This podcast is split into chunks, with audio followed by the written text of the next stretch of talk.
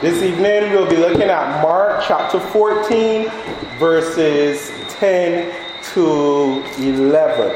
And it'll be basically a continuation on what we spoke about this, what we looked at this morning. So, due to the internet, thank you, Johnson, due to the internet, or even situations that we have seen, we all know of cases in which it seems that a person who seemed godly, who seemed passionate about the things of God, had turned away from Jesus and rejects him as Savior. It is even harder to accept when we knew these persons personally, when they walked alongside us and even broke bread with us. Yet they are no longer with us, are no longer in the faith. So this evening, we'll be examining one of Christ's disciples who was part of the twelve. And the big idea here is is your heart set upon Jesus? Gracious God, we pray as we look into your word. Help us not to harden our hearts. We pray that we would delight in your law and we will seek to serve you. In Jesus' name, amen. So read now Mark chapter 14, verse 1 to 11, but we'll be zeroing in on verses 10 and 11. It was now two days before the Passover and the feast of unleavened bread, and the chief priests and the scribes were seeking how to arrest him by stealth and kill him. For they said, Not during the feast, lest there be an uproar from the people. And while he was at Bethany, in the house of Simon the leper, as he was reclining at table, a woman came with an alabaster flask of ointment of pure nard, very costly, and she brought the flask and poured it over his head. There were some who said to themselves indignantly, Why was this ointment wasted like that? For this ointment could have been sold for more than 300 denarii and given to the poor. And they scolded her. But Jesus said, Leave her alone. Why do you trouble her? She has done a beautiful thing to me. For you always have the poor with you, and whenever you you can do good for them. But you will not always have me. She has done what she could. She has anointed my body beforehand for burial. And truly, I say to you, wherever the gospel is proclaimed in the whole world, what she has done will be told in memory of her. And the two verses that we'll be focusing on then Judas Iscariot, who was one of the twelve, went to the chief priests in order to betray him to them. And when he they sorry, and when they heard it, they were glad and promised to give him money. And he and he sought an opportunity to betray him.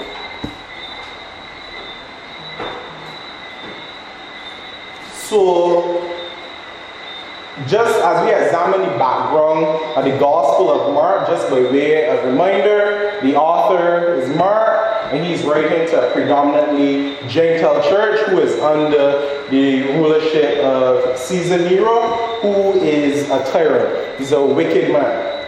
Throughout the book of Mark, Jesus is constantly bombarded by religious groups such as the Pharisees, the scribes, the Herodians, who came together in Mark chapter 3, verse 6, seeking how they may kill him, how they may destroy him physically.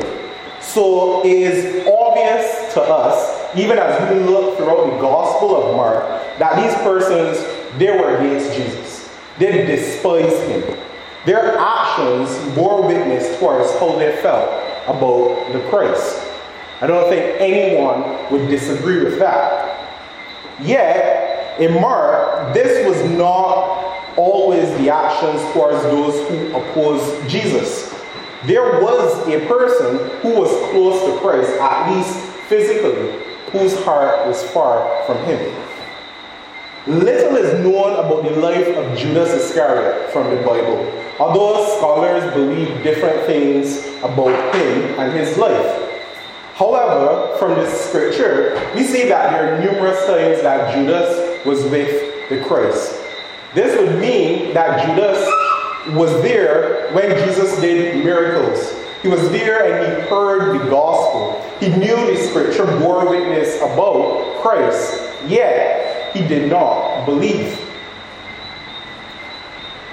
The Gospel of Mark records that Judas is present with Jesus numerous times. And I want to make a strong case for this. So, looking at the Gospel of Mark, first in Mark chapter 3, verse 19, which is not the first instance that Judas was with Jesus, but I want to make a clear case. So Judas is named among the disciples and is also named an apostle in Mark chapter 3, verse 19, as one who was be sent out to preach the gospel and who had authority to cast out demons. In Mark chapter 4, verse 34, Jesus shares a parable, parables about the sower and also about the mustard seed, and gives explanation to this meaning to his disciples. Again, in Mark chapter 4, verse 35, Jesus shows his disciples that he had authority over the winds and the waves. In Mark chapter 5, Jesus heals a woman who discharged blood. Here again, the disciples were present, which is inclusive of Judas. In Mark chapter 6, again, Judas hears the teachings of Jesus. And later on, he's present when Jesus feeds the 5,000 and he walks on water. I'll start here, but I hope the case is clear. Judas was with Jesus. He was part of his ministry and a hearer of the words of Christ consistently, a witness to miracles and acts that Jesus did. He was not one who later on heard about Jesus. He was there with Jesus. Yet, in Mark chapter 14, verse 10, it states that Judas, who was one of the twelve, went to the chief priests in order to betray him. Him here meaning, meaning Jesus to them. So he went to the chief priests to betray Jesus to those who plotted in Mark chapter 3, verse 6, to destroy or to kill Jesus. So this brings us to our first point. We can be in the midst of God and His people and still miss Him. Going to church and being among God's people doesn't mean that our hearts are towards Jesus. Yet, even more than that, professing to do ministry for God does not mean your motive is to bring glory to God. So this can be this can include preachers, evangelists, missionaries. Persons can be a part of a ministry for different reasons, yet their affections not be towards God. We all possibly know about persons who preach Christ for the gain of money, the gain of wealth. They say, if you give unto the Lord, God will make you rich, or God will bless you. Their motive is to be rich. We possibly heard about professing evangelists who speak loudly about Christ within the streets. Yet, they're not a part of any local church. And they speak of Christ to be named as a professing Christian, although they would not commit themselves to any local church. And even those who work as missionaries may do the work because it seems exciting, or they want to visit new places. Yet their heart, their motive is not, I want to take the gospel to unreached places. In such a place such as Barbados, where the current moral fabric is relatively Christian, it is easy for an individual to believe themselves to be Christian. They know the Christian lingo. They do Christian things as part of their routine. They quote the Bible well and they know of Orthodox beliefs. So they would speak about the Trinity and say, Yes, I believe the Trinity. And every day they get a Bible verse to their phone. They have never been in a mosque, so they consider themselves a Christian. Yet, if we look at Judas' life, Judas actually did more than that. Look at Judas in Mark chapter 10, verse 4. He was mentioned as one of the twelve. He was given authority over unclean spirits and the ability to heal diseases and every affliction. This was the ministry that he was commissioned to. So just let it be known that the betrayal of Jesus by Judas was not a surprise to Jesus. Jesus knew that Judas would betray him. Yet, Judas is an example that our affections can be far from Christ, and our motive for ministry can be something other than the glory of God. Judas' betrayal of Jesus was evident that he loved things of this world, sorry, he loved things of this world more than he loved Christ. Yet, it is possible that one who is genuinely saved, and I'm speaking out to Christians, those who are born again, those who are believers, those who are genuinely, genuinely saved, to do good works, yet their motive can be sinful at its core. A Christian can do good works, yet the motive be actually sinful. Arrogance, pride, and our self glorification can be our motive as we seek to keep biblical commands or partake in ministry. If we are honest with ourselves, we know that we have done good works. We have done, we have kept commands stated within the scripture, yet our motive was not to glorify God. Oh, how deceitful our hearts can be. What the Christian needs to remember is when you're seeking to honor the Lord, men will see the outside. They might possibly even praise you or seek to give you an encouraging word. But God, He sees the heart. God is not fooled when our motivation isn't for His glory. For He always sees the heart. Knowing that God sees the heart should lead us to examine ourselves. It should actually free us to examine ourselves. Who am I fooling? To know why we do what we do. But also, it should lead us to repentance and to ask God to continue to work in us when we sin or when our motive is wrong. Be honest with the one who sees your heart, who knows about your sin. Know that He is patient with you and that He cares for you. Continue to do works that will bring glory to God. Resist temptation that will come from the devil, the world, and from the flesh. So this brings us to our second point. Satan uses good things that you like to make you fall. He will use good things that you like to make you fall. Now, just a disclaimer here Satan is not the only factor that tempts us to sin. We are tempted by the world, the flesh, and the devil. So we don't want to act like when we fall to temptation that I say something like, oh, it was the devil's fault. The devil made me do this. Yet, on the other hand, we don't want to neglect the fact that you and I have an enemy who seeks the destruction of our soul. In verse 11, we see that if Judas would betray Jesus, the promise would be a reward, and this reward was money. It even states afterwards he sought the opportunity to betray him after giving, after given this incentive. It has always been evident that Judas' affections were set upon money. In Mark chapter 4, 14, 4 to 5, it states that some of the disciples wondered why the ointment that Mary brought to anoint Jesus to prepare him for burial was not sold and given to the poor, even as we looked at this morning. John chapter 12, verse 4 to 5, singles out Judas and states that he cared nothing about the poor, but he just wanted the money.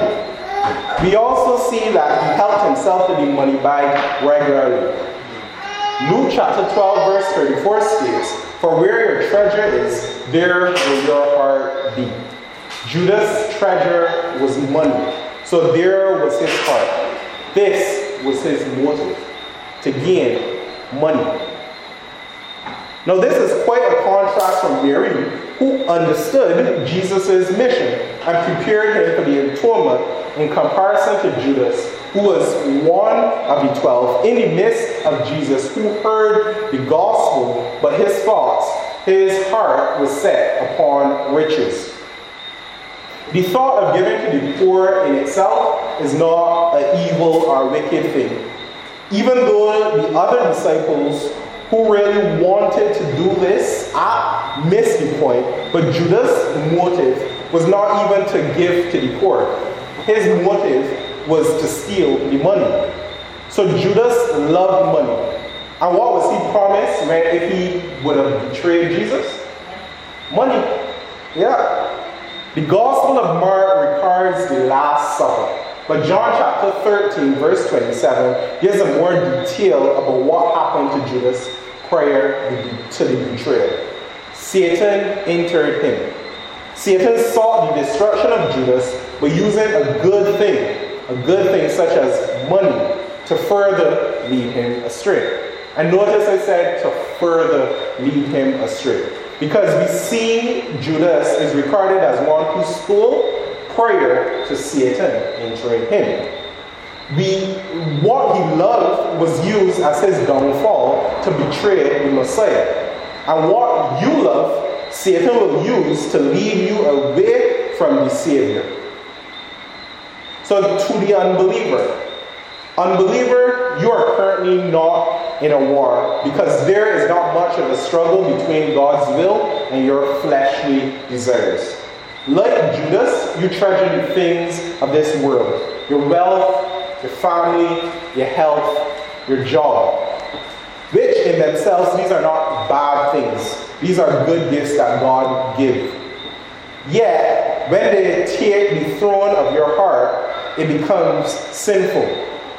Satan further uses these fleshly desires to keep you occupied so that you would not look at the all satisfying one, Jesus Christ. You were created by God and you were created for God. As the first commandment states, you shall have no other God but me. So you might look at me and tell me that, well, you don't bow down to idols. You don't have a golden calf in your living room, which you bow down to every evening. However, if we examine these four points I'm going to list, you can see if this thing or if this item actually sits on the throne of your heart. Would you fall into despair if you lost this thing? If you lost your job? If you were not as healthy as you once were? If you lost uh, a family member? Would you do anything to keep it? Is your identity found in it? Does it consume all your time, your will, and your effort? If you can if you can say, well, this thing in my life is forefront, as I think upon these four points, then that thing is your idol. That thing is your God. Just as money was the God of Judas. So I urge you to turn from your sin and set your mind upon the one who can satisfy you for all eternity. What the devil, Judas, and the religious group meant for evil, God predestined the death of Christ for good. He predestined the death of Christ to save sinners. By trusting in Christ, God can set you free from the love of this world.